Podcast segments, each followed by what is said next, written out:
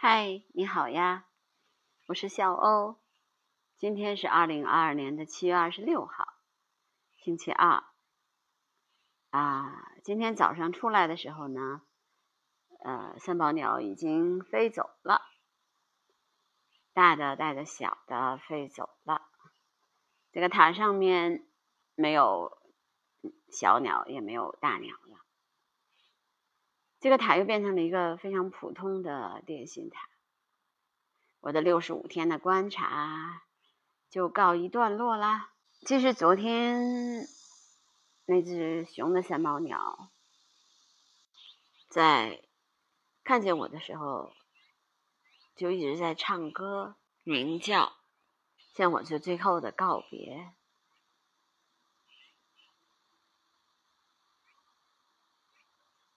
因为它其实之前都不怎么叫的，但是昨天的时候，它一直在那儿叫。我在下面看着它，它就一直在叫。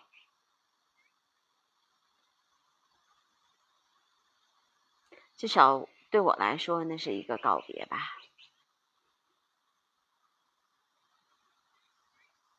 我二十四号的时候几乎。见到了他们全家，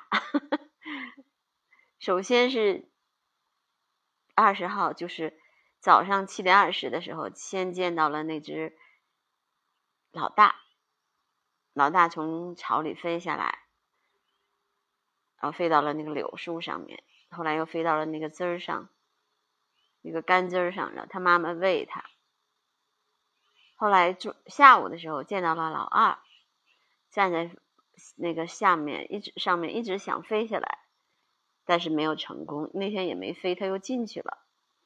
然后看见了老三和老四的嘴伸出来，还看见老三推老二。昨天其实我只看见了两只大鸟和一只小鸟的嘴。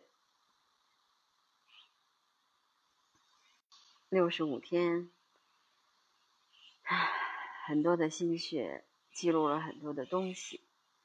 我估计我做的这个记录应该也有一千个 G 的。六十五天要说对这个鸟一点情感也没有，也是不现实的。就是刚才还是有一点伤感吧，因为毕竟你还是花了那么多的时间，互相的陪伴。我看到了他繁殖的整个过程，看到了他的孩子，看到他带着孩子们飞走，整个的这个过程很繁繁忙，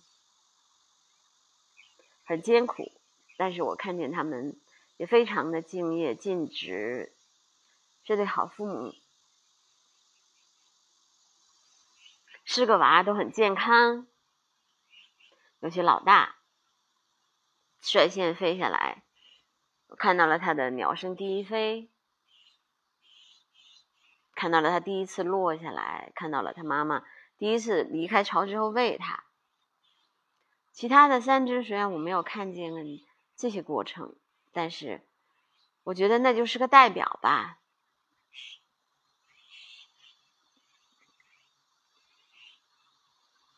他们走了。我还坐在这个我经常观察他们的地方，看着这个电信塔，在回忆，在做播客，在回忆我的心历路程。他们忙了一个繁殖季，我观察了一个繁殖季。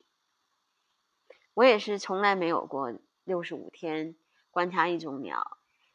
从它的繁殖一直到它出巢的整个完整的过程，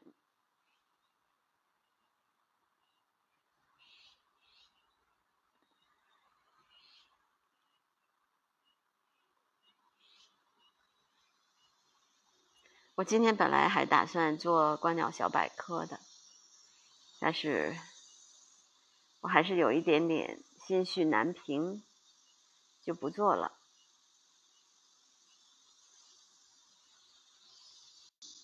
怎能忘记旧日朋友心中能不怀想？旧日朋友，岂能相忘？友谊地久天长。用这几句歌来代表我的对他们的祝福、怀念，